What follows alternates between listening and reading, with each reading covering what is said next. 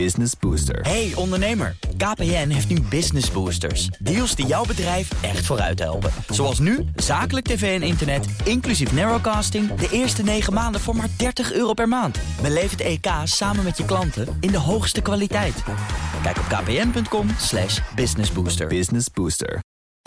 BNR Bouwmeesters wordt mede mogelijk gemaakt door Bouwend Nederland. De bouw maakt het. BNR Nieuwsradio. Bouwmeesters. Paul Lasseur. Met autoluwe straten en snelle fietspaden zetten steeds meer gemeenten en provincies in op de fietser. Wat doet die ontwikkeling met onze publieke ruimte? En dankzij corona ging de verkoop van e-bikes en speed pedelecs door het dak. Maar is er wel genoeg ruimte voor al die verschillende soorten fietsers?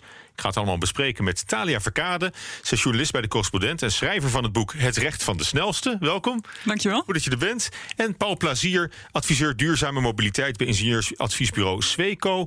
En uh, aan de Rijksuniversiteit Groningen verbonden als onderzoeker transportgeografie. Ook hartelijk welkom. Dankjewel. Ja, goed dat jullie er zijn. Ja, door corona is de verkoop van e-bikes en speedpedelecs flink gestegen. Ik zei het net al. Daarmee liggen er ook meer plannen voor fietssnelwegen, fietstunnels, fietsbruggen. Uh, Paul, merk jij ook dat het aantal aanvragen voor betere fietsverbindingen uh, ja, zo snel toeneemt? Ja, dat merken we zeker. Uh, dat merken we zowel eigenlijk bij de, de meer stedelijke gemeenten. Hè. Die hebben echt te maken met een uh, toename van drukte op het, op het stedelijke netwerk. Dus die moeten veel al verbeteren en verbreden wat daar al ligt. En anderzijds zien we ook dat eigenlijk in alle, alle hoeken van Nederland wordt gewerkt aan hoogwaardige uh, fietsverbindingen. Dus van de kop van Noord-Holland tot Friesland en, en provincie Noord-Brabant. om ook de gang van en naar de stad makkelijker te maken voor de vele e-bikes die daar nu rondrijden. Ja, want fietsen, dat, dat vinden we allemaal gezonder. Het zorgt ook nog eens voor minder uitstoot, minder druk op, uh, op het OV en op de weg. Uh, zijn al die extra investeringen in de fietsinfrastructuur ook de oplossing voor het fileprobleem? Voor de autofile? Um, nou ja, op dit moment is ja, met corona staat eigenlijk alles een beetje op losse schroeven. Dus over de huidige situatie uh, kan ik daar niet echt uh, uitspraken over doen. Maar ik denk wel dat over het algemeen um, met de komst van de e-bike ook steeds langere afstanden worden gefietst. En dan zie je ook dat een, een afstand van 10 tot 15 kilometer naar werk overbrugbaar wordt per fiets. Mm -hmm. ja, dat zijn ook afstanden bijvoorbeeld tussen Amersfoort en Utrecht, waar iedere dag hè, voor corona in ieder geval ook files stonden. Dus daar kunnen we zeker, uh, zeker op inzetten om ook die mensen uit de auto te krijgen en en aan het fietsen te krijgen. Ja. is een beetje een missie, hè? Of niet, om mensen uit de auto te krijgen? Uh, nou ja, goed. ja, misschien wel. Ja. Want uh, Talia ook, hoe, hoe, vaak zitten jullie zelf nog in een auto eigenlijk? Ik, uh, nou, de afgelopen maand denk ik twee keer. Ja, en, uh, een beetje tegen je zin? Of, uh, of maakt het je niet uit om in de auto te Nee, als ik hem, als ik hem nodig heb, als ik ergens heen moet, dan, uh, dan gebruik ik wel een auto. Maar je, hebt, je hebt wel een eigen auto? Of, of gebruik je een deelauto? Ik, ik leen een auto of ik huur een auto. Ja, ja. ja. Heb er geen nodig. Ja? Uh, ik denk afgelopen maand eenmaal gebruik gemaakt van een deelauto. Okay. Uh, en een keer meegereden met iemand. Dus ja, ik heb ook zelf geen auto. Oké, okay. nou ja, dat, uh, dat, dat, kan natuurlijk. Ja, ik woon zelf op het platteland. En, en daar kan je bijna niet zonder auto. Dus, uh... Nee, nee, dat is een, kijk, een groot deel van, van onze maatschappij, om het zo te zeggen, is ook erg, uh, denk erg ingericht op de auto. En um, ja, laten we wel zeggen, ik ben ook niet uh, anti-auto. Hmm. Ik snap dat heel veel mensen hem voor heel veel situaties heel bruikbaar vinden. Hmm. En dat vind ik zelf ook. Um, maar we zien ook tegelijkertijd dat er ook in de plattelandsgemeenten dat e-bike gebruik wel toeneemt. Dus ja. ook daar maakt de fiets een kans, denk ja. ik. Ja, ja nee, ik, heb, ik heb ook al een e-bike hoor. Oké, okay, kijk. Ja. Dus ik, ik heb er zelfs, zelfs twee. Ja. en, ja, wat... en, en, nog een speed pedelec. Maar uh, ja, ik, en ik gebruik hem ook af en toe wel om naar de dichtstbijzijnde stad dan uh, te crossen. Uh, Talia, provincies en gemeenten die investeren in, in doorlopende fietspaden die soms al 20 tot 30 kilometer lang zijn intussen.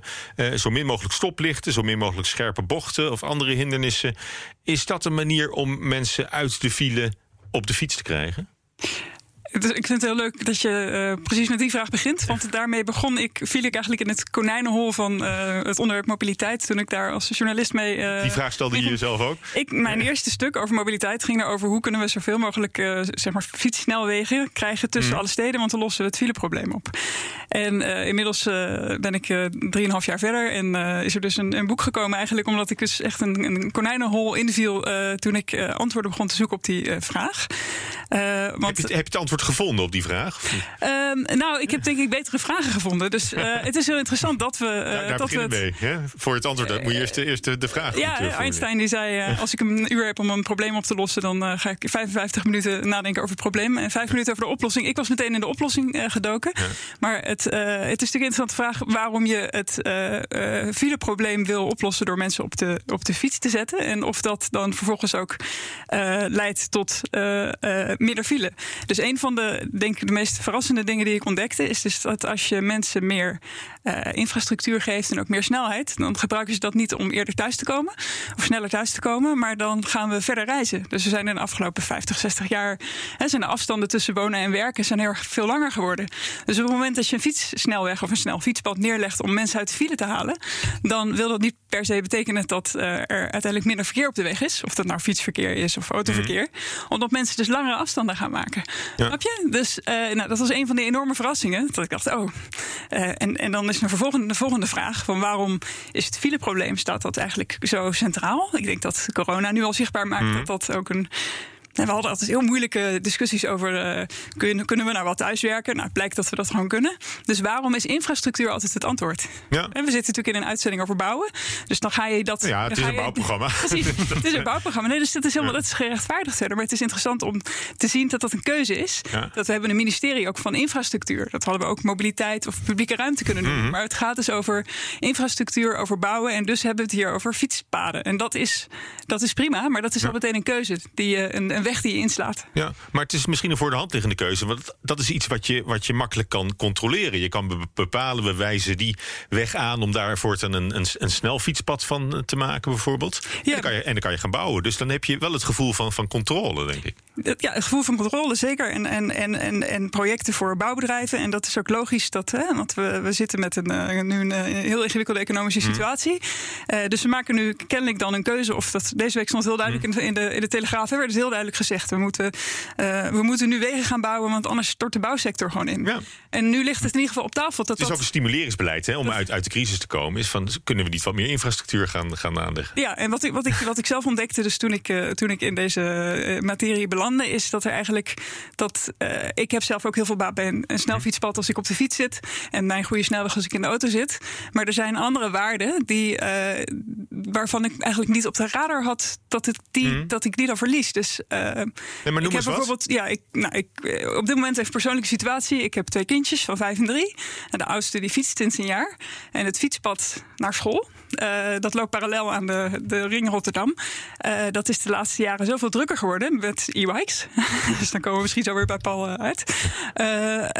dat het best wel spannend voor hem is geworden om naar school te fietsen. Mhm. En ineens, toen ik me dat realiseerde, en dat was maar een van, en dit is dan in mijn situatie, ja, maar het kan ook zijn over een kwetsbaar iemand die het moeilijk mhm. vindt om over te steken, bijvoorbeeld dan kun je ook zien dat het is een keuze voor een fietssnelweg, is een keuze voor doorstroming. Net zoals we dat altijd voor de mhm. auto kiezen. Maar fietsers worden daar ook een beetje, dan gaan we weer alles richten op efficiëntie en doorstroming. En dat is een, ja. uh, dat, is een keuze. Ja, en, dat, is een keuze extra, waarbij extra andere... minuut die je er langer over doet, s ochtends naar het werk, is, is verloren tijd dan. Hoe, bedoel je? Nou ja, dat lijkt een beetje het uitgangspunt. Dat je, zo, dat, je, dat, je, dat je altijd haast hebt om op je werk te komen. Dat je zo snel mogelijk ergens wil zijn.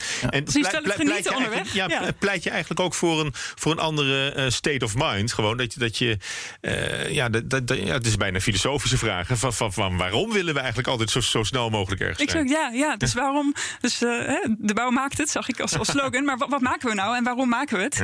En daar kun je dus een hele brede discussie volgens mij over voeren. Dus waarbij je ook allerlei andere vakgebieden zou kunnen betrekken. Mm. Dus, dus als het gaat over een fietspad, dit is een fietspad mm. waar ik over fiets, daar zitten drie scholen aan. Dus daar wil je eigenlijk misschien dan wel het gesprek binnen de gemeente hebben van met, met pedagogen erbij of mm. kinderpsychologen. Of, uh, eigenlijk, zeg je, van je, je zou misschien wel fietspaden aan moeten leggen die fietsers een beetje vertragen in plaats van dat ze ruim banen bieden. Ja, dat, dat, dat, dat kan een hele, wat, wat een hele goede keuze zijn. Ja, dus. Of struiken onderweg of zo, waar je omheen moet. Of, ja. Uh, hè, dat wordt een beetje een avontuur. Ja, ja, ja, ja. En dat schijnen dus, of dat blijkt uit onderzoek dat mensen dus ook vaak een langere fietsroute kiezen. Als die hun meer afwisseling biedt of meer uitdaging biedt, juist. Gewoon dus wat fietsers fietsen. Dagelijkse, ja. dagelijks portie beweging ja. meteen binnen. Wat denk jij ook, Paul, dat, dat snel fietsen en, en e-bikes het, het verkeersbeeld ook, ook daadwerkelijk gaan veranderen? Um, nou ja, kijk, het, het, faciliteert in ieder geval een, een nieuw type fietser ook. Hè. Als je het hebt over e-bikes en speed pedelecs, zeker als je um, uh, het hebt over dat type fietsen die een gemiddeld wat mm. hogere snelheid hebben, ja, die zijn bij uitstek geschikt om buiten de stad um, uh, te laten gaan en dus ook op snelheid te komen. Dus ik denk dat je uh, met het aanleggen van die fietssnelwegen, eigenlijk mm. we een klein beetje van die terminologie af. Hè. Dat, het zijn vaker doorfietsroutes worden ja. tegenwoordig genoemd. Toch een beetje van, dat, van ja. die autoterm af dat, te stappen. Dat is, dat is niet waar Italia met haar kinderen zal tegenkomen. Um, en, nou ja, dat zou wel kunnen. Want dat is natuurlijk wel iets waar je ook, um, met name in landelijke gebieden en in gebieden tussen steden, heb je natuurlijk enerzijds over woon-werkverkeer. Dat zijn misschien wel uh, de type fietsers die uh, wat meer een oog op de tijd hebben, op hun horloge. Mm. Soms moeten ze naar hun werk. Tegelijkertijd wil je misschien ook die investering doen om het recreatieve fietsen in een regio te stimuleren. Dus je gaat mm. te maken krijgen met meerdere type gebruikers op één fietspad. Um, en dat zorgt er eigenlijk voor dat je bij, bij het nadenken over het aanleg van zo'n doorfietsroute netwerk. Mm. Um, niet alleen zou moeten kijken, denk ik, naar inderdaad uh, zo snel mogelijk van A naar B en optimale doorstroming. Doorstroming is wel belangrijk, comfort is belangrijk. Maar ook moet kijken naar de, as de esthetische aspecten. Dus mm. waar loopt die route precies? Is het echt zo erg dat een ene variant een paar minuten langer erover doet dan de andere variant? Um, als het wel echt een prettigere ervaring mm. biedt voor de fietsers en in potentie dus ook meer fietsers daarmee kan aantrekken. Ja. En ik denk ook misschien voor de mensen die daar wonen. Hè? Dus als dat, als dat een pad is die langs een woonomgeving loopt. Uh, hoe is het? Uh, dus het woord verkeer is, is, hmm. uh, is etymologisch verwant met het woord verkeren. Dus met elkaar omgaan. Ja. Kun je nog verkeren op het moment dat het heel erg is ingericht op verkeer. En dat, dat geldt ja. voor auto's net zo goed als voor fietsen. Ja, nou, bijvoorbeeld voor groepen wielrenners is een enorme onverdraagzaamheid opgekomen in, in de samenleving. Is, is, mijn, is mijn inschatting. maar, maar zien jullie dat ook bijvoorbeeld? Want dan heb je het over recreatief fietsen. En dat zijn van, van van die groepen van mannen van, eh, van de jaren 40, 50... die allemaal heel hard uh, lang zijn, nog kaart hey roepen... en aan de kant. dat wil je ook niet. Ja, nou goed, dat is, dat is inderdaad een, een beeld wat ik wel een klein beetje herken. Dat, dat, uh, dat die misschien in zo'n hoekje zijn weggezet. Ik weet niet of dat ja. terecht is.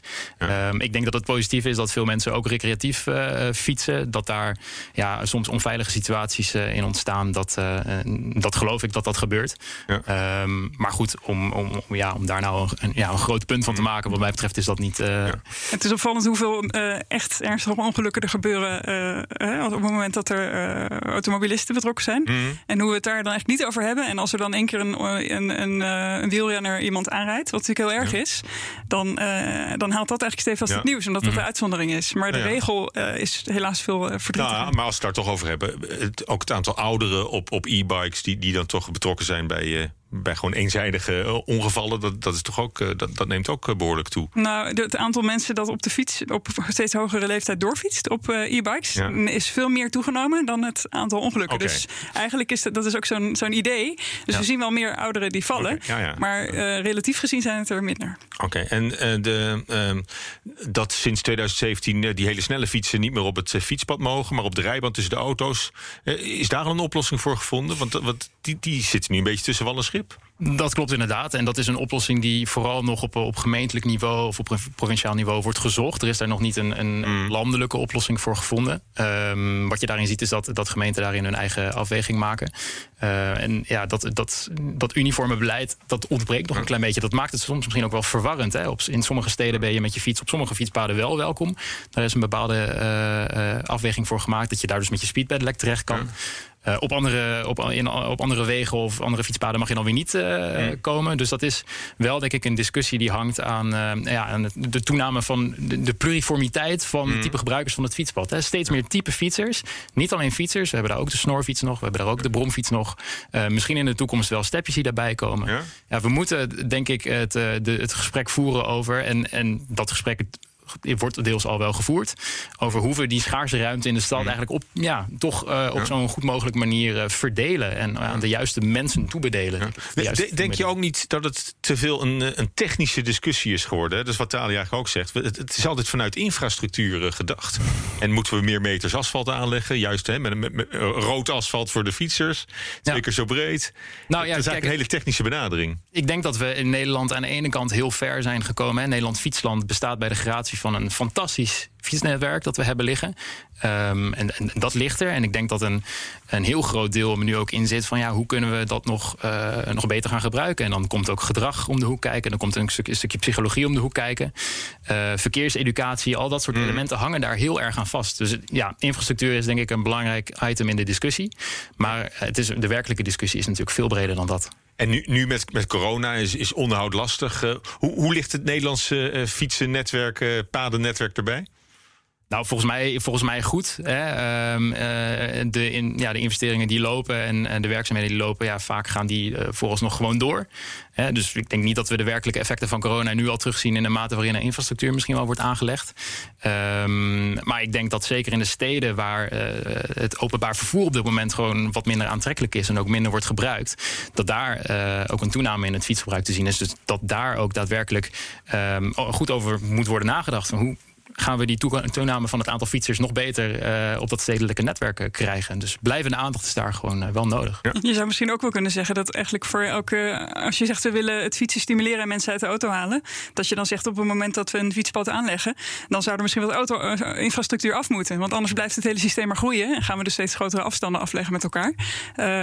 Ehm, dus ik, ik vraag me ja. wel eens af. We hebben het altijd dan over, die, over de fiets. Maar er is ook wel een olifant in de kamer dan misschien in het gesprek van uh, als je gewoon kijkt hier naar uh, waar we hier nu staan, hoeveel procent van de, van de, van de wegbreedte zeg maar, is er nou voor fietsers en is er voor automobilisten? Ja. En uh, nou, die discussie is inmiddels volgens mij ook heel, hè, zeker ja. nu deze week, en, en, heel ruim gaande. Ja. En, en, vooral binnenstedelijk en ook in andere Europese steden zien, zien we dat ook gebeuren. Zouden we misschien van kunnen leren. Daar gaan we zo meteen over verder praten. Maar eerst. BNR Nieuwsradio. Bouwmeesters. Paul Lasseur gaan we luisteren naar uh, de Bouwexpo. BNR Bouwexpo. Met redacteur Lotte Elbrink. Hi Lotte. Hi Paul. En we gaan het vandaag hebben over een digitale kloon van de Notre-Dame. Hè? Die, uh, die door brand verwoeste kerk in Parijs. Ja, en na die verwoestende brand zijn ze dus nu bezig met de wederopbouw van de iconische kerk. Uh, en om goed inzicht te krijgen in het gebouw, komt alle informatie nu bij elkaar in een soort digitale kloon van de Notre-Dame. Uh, je kunt het zien als een soort Google Earth, maar dan van een van de be bekendste monumenten ter wereld. En architecten en onderzoekers kunnen die database straks uh, gaan raadplegen, maar ook aanvullen en nieuwe bevindingen uitwisselen. En hoe doen ze dat, een digitale kloon bouwen van, van zo'n kerk? Ja, nou de basis daarvoor was al gelegd voor de brand uh, door een Amerikaanse historicus genaamd Andrew Tallon. Hij is in 2018 overleden. Uh, hij heeft een met laserscanning een puntenwolk van de kerk gemaakt. En je krijgt dan een soort 3D-beeld met meer dan een miljard punten. En architect heeft dat werk doorgezet. En na de brand heeft hij 3D-scanners en camera's en kabels bevestigd om de schade op te kunnen nemen. Nou, het hele gebouw is nu tot de centimeter nauwkeurig in kaart gebracht. En in totaal heeft hij daarvoor ongeveer 300.000 foto's geraadpleegd. En dus ook foto's van uh, toeristen. Ja, oké. Okay. Dus, dus er, zijn, uh, er zijn beelden van, uh, van de kerk. Genoeg om hem nu na te bouwen, uh, digitaal dan. Ja. maar ja. weet je dan ook welke materialen daarvoor zijn, zijn gebruikt voor de kerk? Ja, nou na de brand hebben robots in de kerk al het steen, glas en hout en metaal verzameld. Want mensen mochten daar niet naar binnen vanwege instortingsgevaar. Nou ja, vervolgens is dus vastgesteld welke materialen nog bruikbaar waren en welke niet. Nou, stukjes die te erg zijn beschadigd, die krijgen dus vervangers met dezelfde eigenschappen. Dus dan kun je denken aan hetzelfde gewicht of dezelfde hardheid. Nou, alles bij elkaar een uh, enorme puzzel. Uh, maar Macron wil dat de wederopbouw in 2024 uh, klaar is. Want dan zijn de Olympische Spelen in Parijs. Dus dat, dat wordt nog wel flink doorwerken. Ja, dat wordt nog een flinke eindsprint. En dat voor een eeuwenoude kathedraal natuurlijk. Dat bouw je ook niet in een, in een weekendje weer op. Dankjewel, Lotte. Bouwmeesters. Ja, ik praat nu verder over onder andere autoluwe steden en technologische mobiliteitsoplossingen. En dat doe ik met uh, Talia Verkade, journalist bij de correspondent, schrijver van het boek Het Recht van de Snelste. En Paul Plazier, adviseur duurzame mobiliteit bij ingenieursadviesbureau Sweco. En onderzoeker transportgeografie bij de Rijksuniversiteit Groningen. Ja, Brussel, Berlijn, Parijs, ook in andere Europese steden wordt er hard gewerkt aan het uitbreiden van de fietsinfrastructuur. Hoe staat uh, Nederland ervoor als je dat vergelijkt met die landen? Ik denk dat Nederland uh, absoluut nog steeds voorloopt op die landen. Ik denk dat uh, de corona, uh, het coronavirus heeft eigenlijk een discussie losgetrokken in die landen om ons heen. waarbij je eigenlijk zag dat het was een beetje kip of ei. we willen meer mensen in, in, bijvoorbeeld Parijs op de fiets krijgen, maar we hebben niet genoeg infrastructuur. Ja, maar zolang er niet genoeg mensen fietsen, is er misschien ook geen reden om infrastructuur aan te leggen. Nou, met corona hebben we gezien um, dat veel mensen eigenlijk gedwongen zijn geweest toch op die fiets te stappen. En de stad volgt daar nu met een, ook een zeer ambitieuze burgemeester, en dat zien we in meer Europese steden, mhm. die zeggen: ja, die fietsers die zijn er nu. We gaan, uh, het is nu het moment, hè, dat, uh, je moet het uh, smeden als het, het ijzer heet is.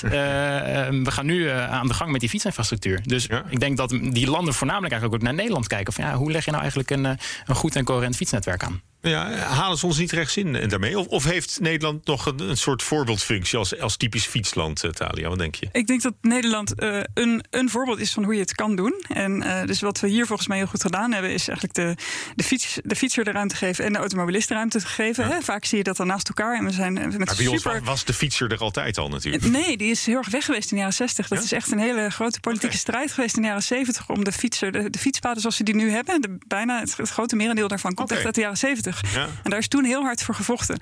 Door, uh, dat heette toen de ENWB, de eerste enige echte Nederlandse wielrijdersbond. Dat was een, een, een, een, toespeling op de ANWB, die steeds meer een bond voor automobilisten was geworden. Die hebben nog een hele rechtszaak gehad, moesten zijn naam veranderen van de ANWB. Toen werd het de Fietsersbond, of niet? En toen werd het de fiets, ja, met een tussenstap werd het toen de Fietsersbond. Dus daar zie je ook hoe, hoe hard dat dan gaat eigenlijk, dat spel.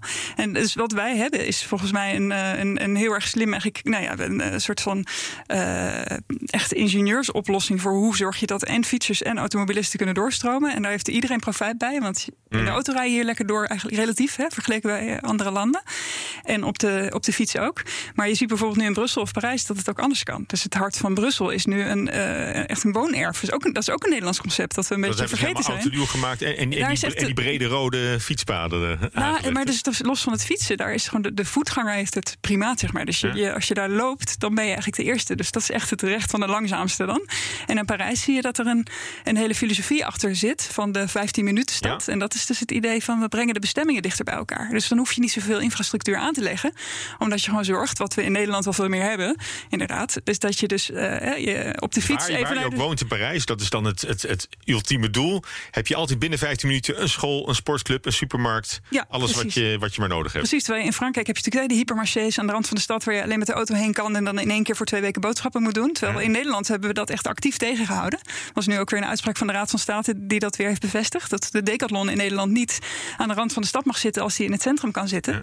Want daardoor kun je dus veel makkelijker in Nederland met, je, met de fiets ook je routes verknopen. Dus even langs, langs de, winkel. De hele Randstad is al een 15 minuten stad. Ja, ja, nou ja, precies. Zeker als je de, de trein, dus de combinatie van de fiets en de trein. Dus hoeveel men, uh, een, een, een, derde van de mensen die, die de, de cijfers moet je me even, moet je even, uh, moet je me even verhouden, jou te goed. Maar uh, een, uh, een heel groot deel van de mensen die in de trein zit, is met fiets naar het station gekomen. Ja, bijna de helft. En zelfs bijna de, meer, ja. ja. rond de helft. En het is zelfs volgens mij een derde van de mensen die in een, bij een intercity station ziet fietsen. die, die is ook op weg van of naar de trein. Mm. Ja, en dus wat ze in Parijs doen, daar word je wel heel erg enthousiast van. Maar vooral ook omdat je daarin herkent wat we, wat we in Nederland al hebben. Nou, nee, ik denk dus dat daar, nou, wat we in Nederland misschien hebben gedaan met bijvoorbeeld woonerven en uh, zeggen van de, het, je kunt dit ook ruimtelijk oplossen. Dus dat is ook een manier om er naar te kijken. Dat je zegt, we zorgen dat die bestemmingen dichter bij elkaar komen te liggen. Dat is een heel ander uitgangspunt dan zeggen, we gaan zoveel mogelijk fietsinfrastructuur neerleggen. Ja, ja. En dat vind ik een, uh, dat, dat maakt het, en die, die discussie hebben we hier dus eigenlijk niet zo, omdat we het zo goed hebben geregeld met die fietsinfrastructuur. Op dit moment in ieder geval. Aan de andere kant denk ik dat we vanuit in Nederland al wel jarenlang, decennia lang het compacte stadsbeleid voeren. Hè? Dat we eh, heel erg hebben gefocust op eh, het concentreren van voorzieningen in de binnensteden. Decathlons en Ikea's mogen ook niet zomaar in een weiland bouwen buiten mhm. de stad. Dat moet allemaal binnen stadsgrenzen. Um, dat we eigenlijk dus dat ruimtelijke ordening en ons beleid en ons mobiliteitsbeleid heel mooi in elkaar grijpt. Um, waardoor, wat jij zei, dus de fiets en de auto ook wel mooi naast elkaar kunnen bestaan. Ik denk, je kunt geen goed fietsplan hebben zonder ook een goed autoplan te hebben. Um, een aantal steden hebben daar in het verleden heel ook wel pijnlijke en gedurfde keuzes in gemaakt. De stad als Groningen met een verkeerscirculatieplan. Ja. Uh, waarbij echt autogebruik het eigenlijk aflegt tegen fietsgebruik in zo'n stad. Van de Berg. Ja, zeker. Ja, ik weet het nog. En, uh, en, maar dat soort keuzes liggen natuurlijk ook nu weer voor. Een stad als Groningen is nu alweer bezig met nadenken van ja, OV in zo'n drukke binnenstad heeft het daar een plek voor. Moet eigenlijk de bus een beetje net om het centrum omleiden. En dat gebeurt in een stad als Utrecht, wordt daar ook over nagedacht. Ja. Uh, omdat je een steeds grotere druk hebt op die binnenstad. Um, en je, je kunt afvragen of dat hoogwaardige OV, wat daar nu dwars door die binnenstad banjert, of dat misschien toch iets slimmer zou kunnen uh, met oog op bijvoorbeeld de veiligheid. En of je dat misschien ietsje zou moeten omleggen. Helemaal ideaal zal het wel nooit worden. Het blijft altijd een beetje, beetje balanceren, denk ik, van de, van de verschillende types uh, vervoer. Maar uh, we moeten ook, ook afronden intussen. Want de, de tijd zit er alweer op. Ik wil jullie hartelijk danken voor jullie bijdrage aan het, aan het programma. tot zover BNR Bouwmeesters. Tips en verhalen kunnen naar bouwmeesters.bnr.nl of via de social kanalen. En deze uitzending is terug te luisteren als podcast via de BNR-app en bnr.nl. Nogmaals, uh, hartelijk dank Talia Verkade en Paul Plazier. Tot volgende week.